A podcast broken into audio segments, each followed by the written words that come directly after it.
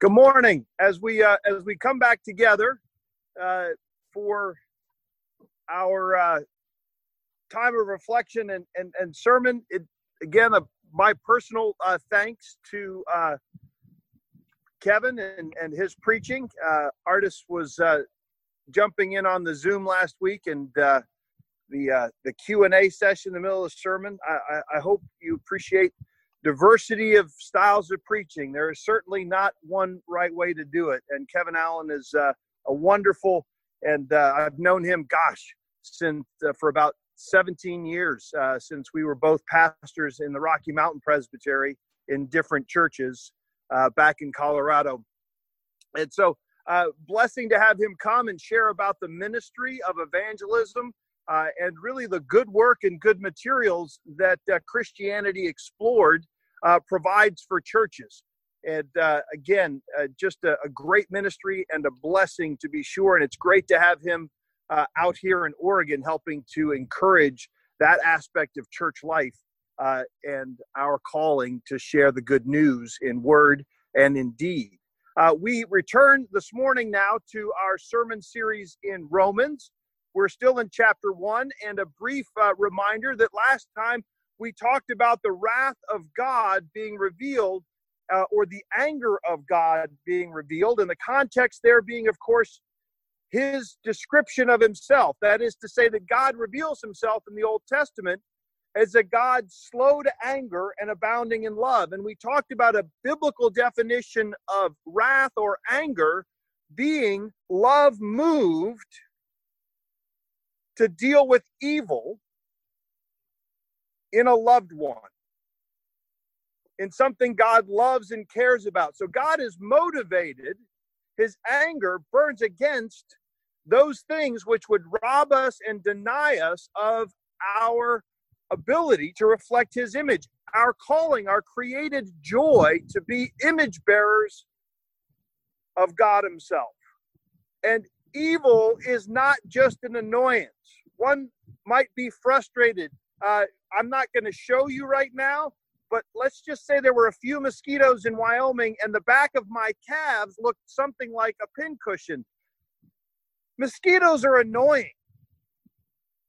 I suppose I could get in some way angry at them, but that is not the same thing as evil which robs and destroys humanity. We've we understand that these things happen on a scale and to, to imagine that god's anger is as fickle as my frustration with mosquitoes feasting on my calves and god being angry at the fact that i didn't thank him for my dinner or pray uh, properly or any sort of religious thing is to deny how deep and how wrong real evil is.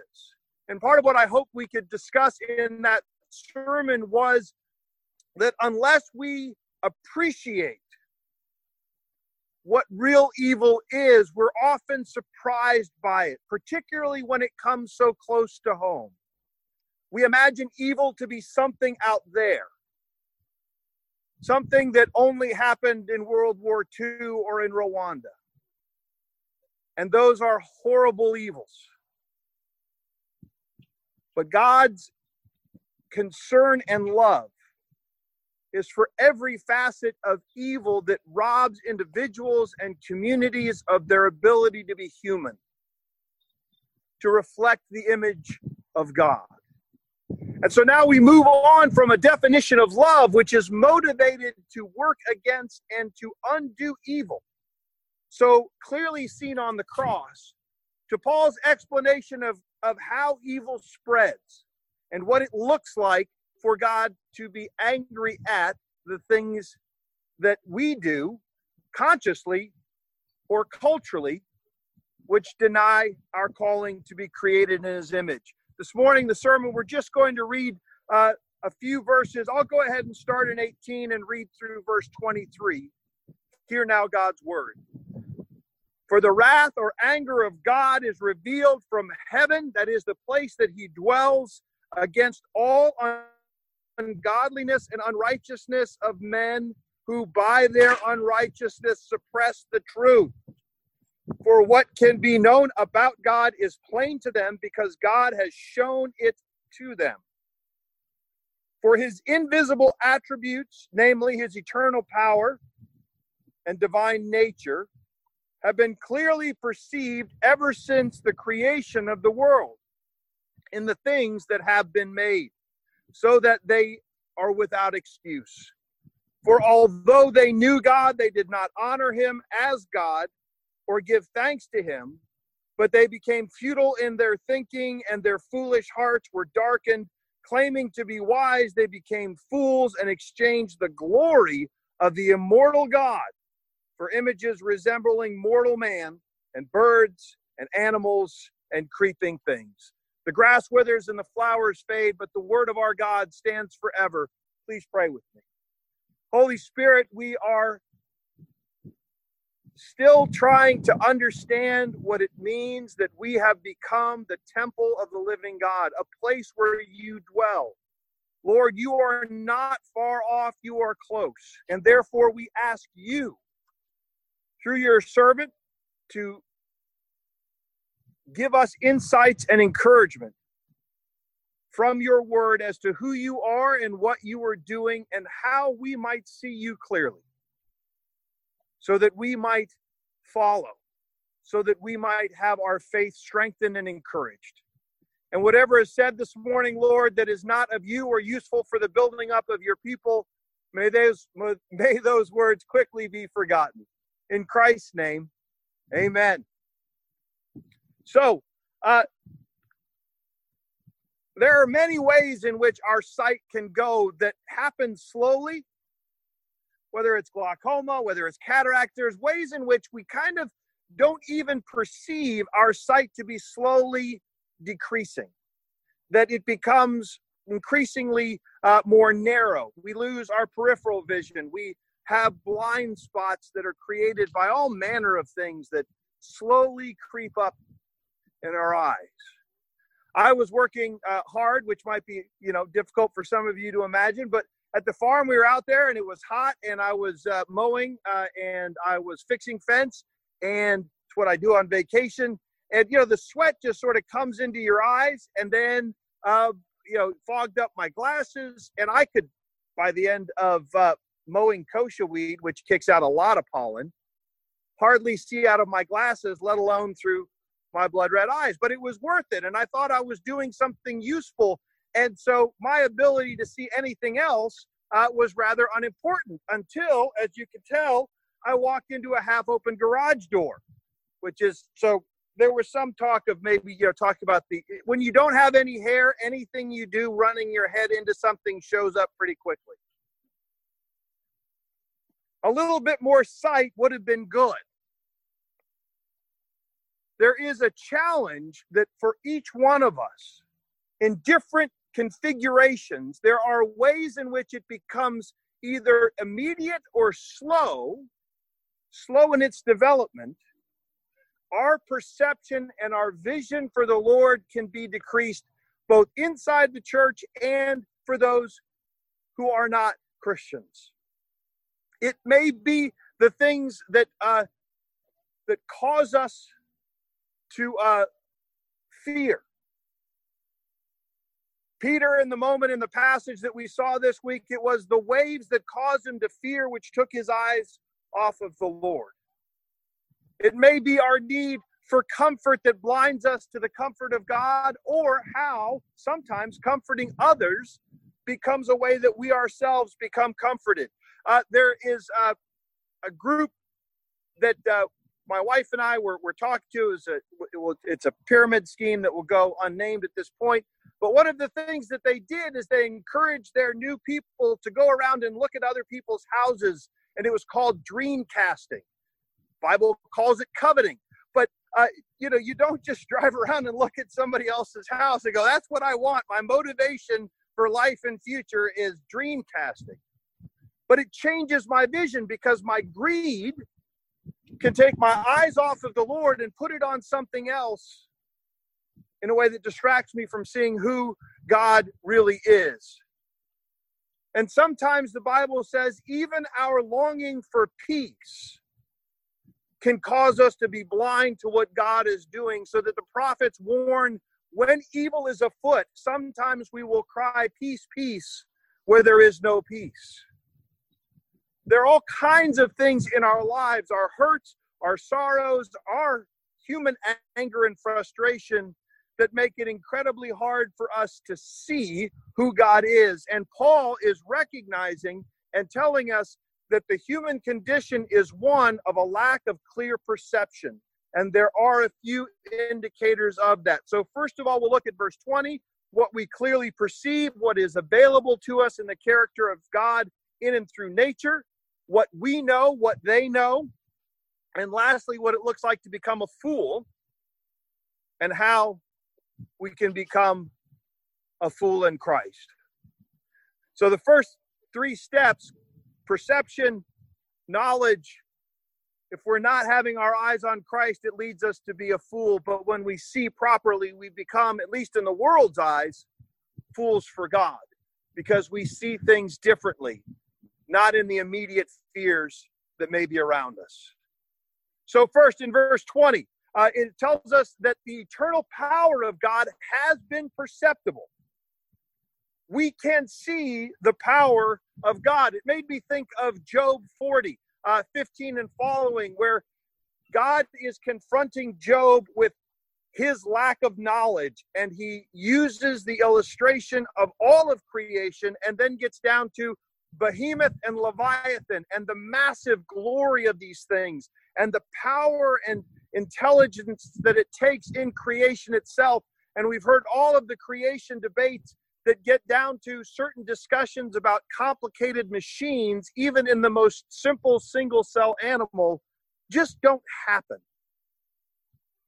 And as much as science can tell us, what it's really telling us is about the power and the glory of God who creates means and structures. Some of that may be interspecies, I mean, uh, within species evolution through genetic codes and 15 other things. Why constrain God's creative acts? He can do it in a second with a word, and he can create a process and superintend it so that it creates a behemoth and a leviathan and stars and moons and galaxies.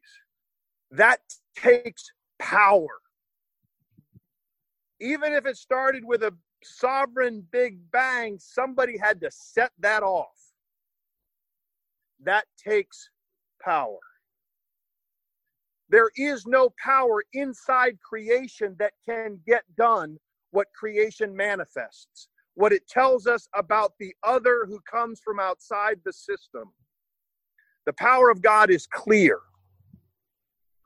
And it doesn't matter whether it becomes an animist where I reduce the gods and the powers to being trees and bushes and fish, or I become a materialist and say the power is in the thing itself, which I can't really understand. I can just describe matter is eternal and there is nothing outside the system. It doesn't answer the power problem. So God's power is manifest, and we have to make it small, make it power that we can kind of understand, and in all due respect, put into a math equation, which again, to all of my engineering and science members. The math equations you do are amazing and beautiful, but they will never explain the whole. And you know that, and you delight to see the pieces that God shows. But it can't explain the power.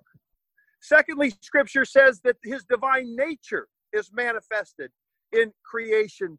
And this is a little tricky because sometimes you, you really can't get morality from nature. I strongly discourage you to get morality from nature. Artis and I were sitting uh, in a on a couch, and when I wasn't out fixing fence, and we hung a bird feeder up, and the finches were enjoying it. And it turns out that finches are angry, angry little animals, and they really establish a pecking order, which is probably where we get that, right? That in chickens. Uh, about who got to feed first. And I'll tell you, if you were not, it was not your turn on the bird feeder, you were instructed by the other higher finches and birds that it was not your turn. sharing wasn't a big part of the Finch world. And yet, Jesus does use creation to talk about the eternal character and divine nature.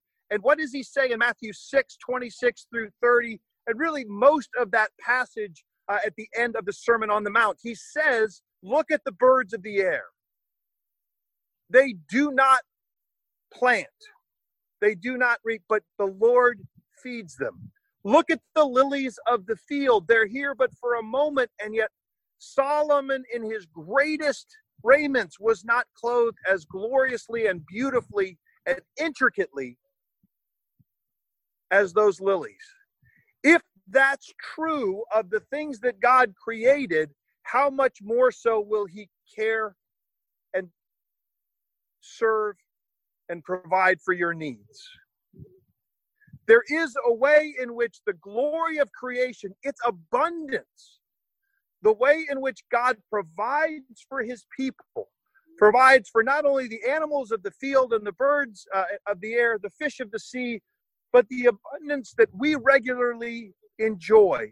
And in fact, what we found is that even in the fallen creation, because of us working in tandem with God, not always perfectly, but yet striving to, Famine is a thing of the past except for political reasons. Famine is not a reality that we can't produce food in one place and get it to another. It's that sadly, oftentimes, you can't get it to the people who need it because there are human sins that are prohibiting it. God has created a world of abundance and care and it's but a po- small picture of the abundance we experience when Christ gives himself.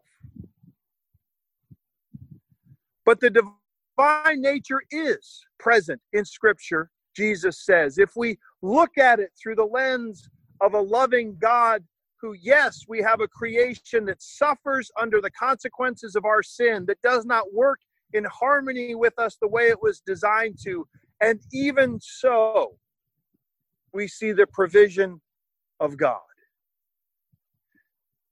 And Jesus is clearly going to take us to the next step, which is your greatest need, of course, is not just your physical sustenance, but life eternal with me, where we will have a whole nother level of understanding of what the divine nature is as it pours out its blessing and generosity on us. What does that mean more personally? Well, I want to suggest uh, that uh, as adults, how often we live in uh, fear of either the power of God because evil seems to be more powerful. And so, oh, protect your base. All right. Musical distraction.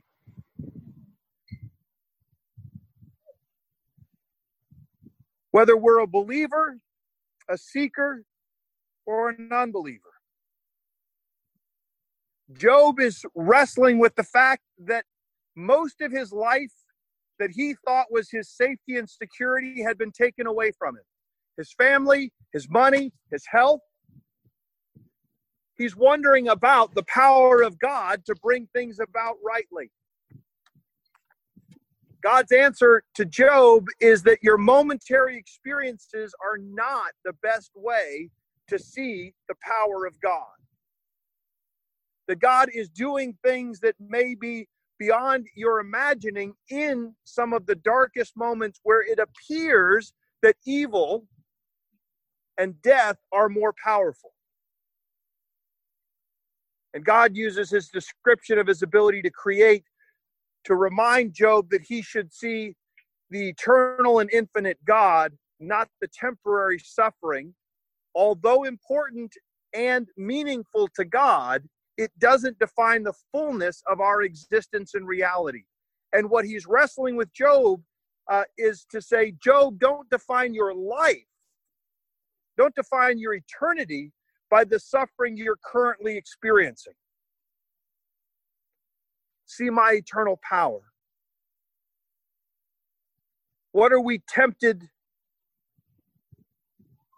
to do when we take our eyes off of Jesus? How does it change our prayers and our trust and joy? What they knew. Verse 21. Verse 21 says uh, that they, uh, for although they knew God, they did not honor him as God or give thanks to him, but they became futile in their thinking. They knew. See, this is the challenge of Paul is that we actively have to either ignore God or change him. But the idea of God is one that humans simply cannot get away from. And to this point, psychologists can't explain the origin of. That God shaped hole in our life and existence, that need to have something bigger than ourselves, to worship and to be cared for, they knew. And they did not honor him. And what does that mean? They did not honor him as God. Uh, well, they honor everything else, they take credit for themselves. In what ways does it become easy to honor our own efforts? In what ways does it become easy for us to have a platitude or a classic phrase about thanking God or it's the power of God? But in our culture and in ourselves, have we not created an expectation that really sure salvation, getting out of here and going to heaven is something God does for us, but everything else is my blood, sweat, and tears. My efforts, my abilities. We have both theology, perhaps perverse, that says that God honors those who work. And we honor and imagine that people's success is just based on how much blood, sweat, and tears they were willing to give. And although scripture encourages that, We've talked about before how really two thirds of the Proverbs that talk about poverty talk about it in the context of injustice. Only one third talk about it in the context of laziness. Yet somehow we think that most of the Bible says that you're poor because you're lazy.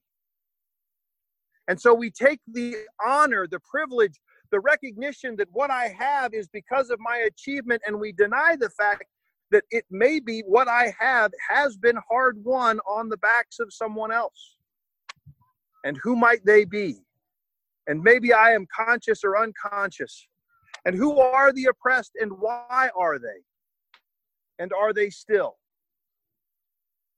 There's a subtle way in which claiming our establishment, our peace, our wealth, our health as primarily our efforts with a nod to God is not the same thing as recognizing that the breath I take this moment and my security in heaven are equally volitional acts of God's will moment by moment.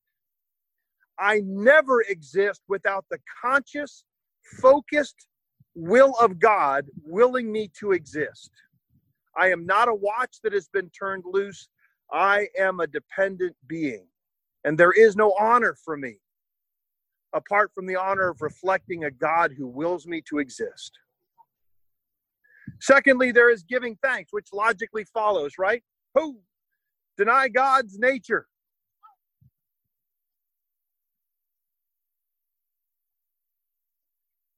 Is claiming power for ourselves.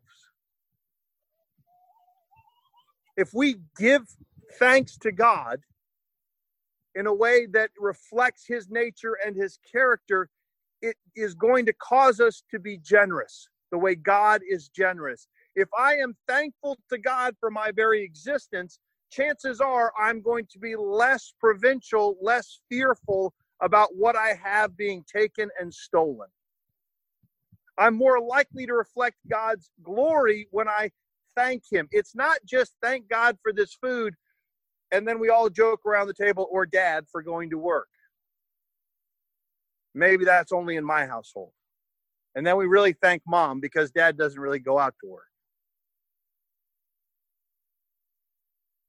Sometimes we deny God his thanks outright. Sometimes it becomes a subtle part of what we do. I know in this day and age it, it, it, it is political, but it's not political. It is a question of kingdom ethics. When we have laws and structures which deny opportunities to some while giving to others, can we really thank God for what we have if it is the expense of others? I think some of you know I was just finished up reading a book called The Color of Law.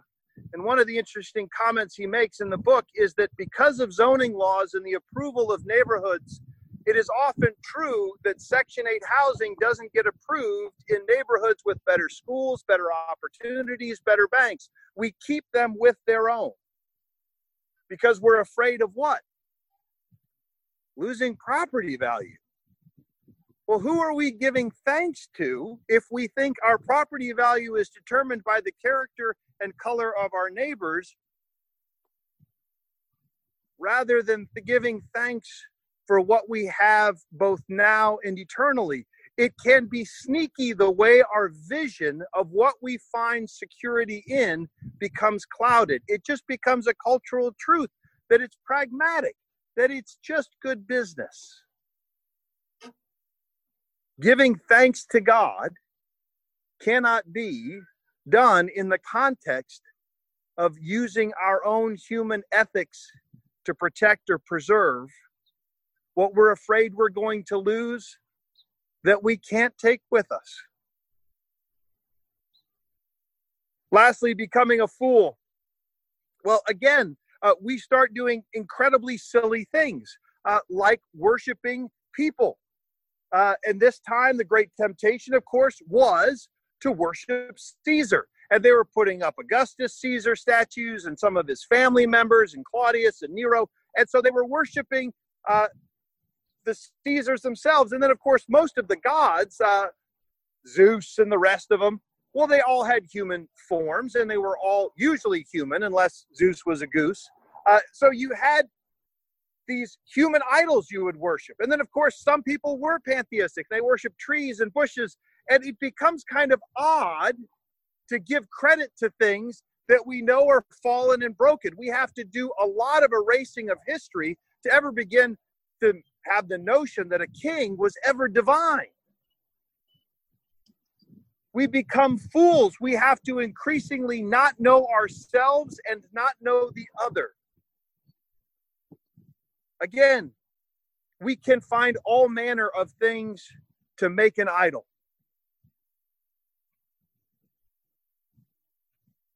What is it that we find in ourselves and what we worship that makes us better and wiser than the people around us? The only answer to that can be God. If we find our security in the things of this world, money, power, race, gender, intelligence, strength. We can create idols to all of those things. We can worship them in various seasons of our life. And in the end, in comparison to the power and the glory of a God who created the universe, how can it be described as anything but foolish?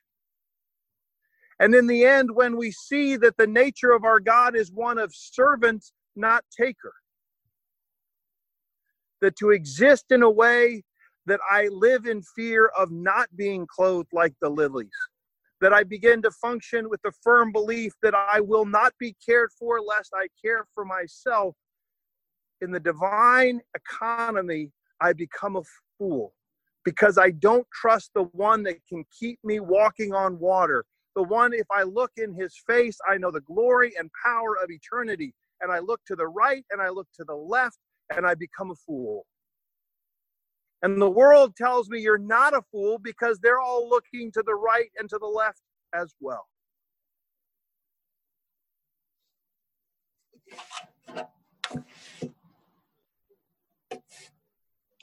But it can be a heavy burden.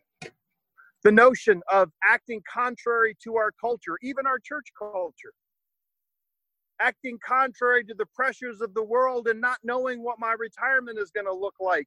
And I want to conclude with Jesus' words from Matthew 11, verses 28.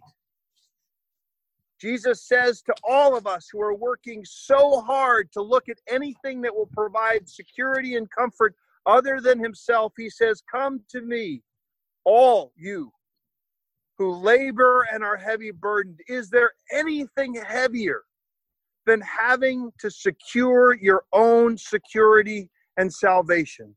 Is there any weight that crushes us more than the fear of what will happen tomorrow and trying to secure it against all eventualities? Is there anything heavier? And Jesus says, Come to me, all you are heavy laden, and I will give you rest. For I am meek and gentle. My burden is light. God's calling is for us, yes, to work and to serve and glorify the King, but in His strength, not our own. With a vision for His world and power, and not tempted, distracted with an ever narrowing vision of the immediate, the ups and downs, the trials, the fears, the economic declines and upswings but the sure knowledge that the ethic and reality of an eternal God whose character is seen in what he does for the least of the flowers of the field and how he provides for the greatest acts of creation is a God worth looking at, a God worth resting our gaze on, and a God who eternally will never, never, never let the evils and the waves overwhelm his children. Let's pray. Heavenly Father, we ask that you be merciful to the preaching of your word. Thank you again that when we see you and see you alone, we will find ourselves at peace and with strength that we can never imagine in and of ourselves. May we know what it is to put not just down the burden of our salvation, but see how the burden of our salvation frees us also from the burdens of fear in this world. Connect the dots by your Spirit in Jesus' name. Amen. Take a moment uh, now of reflection as musicians come up to uh, look at those prayers that are printed there in your worship folder. And we, uh, at the uh, end of service, there is an opportunity to give uh, tithes and offerings in the same box that you can put your prayer cards in. But really and truly, our desire is to give us a moment here to reflect on what does it mean, as Paul says in Romans, to give ourselves as living sacrifices to a God who gave himself to us.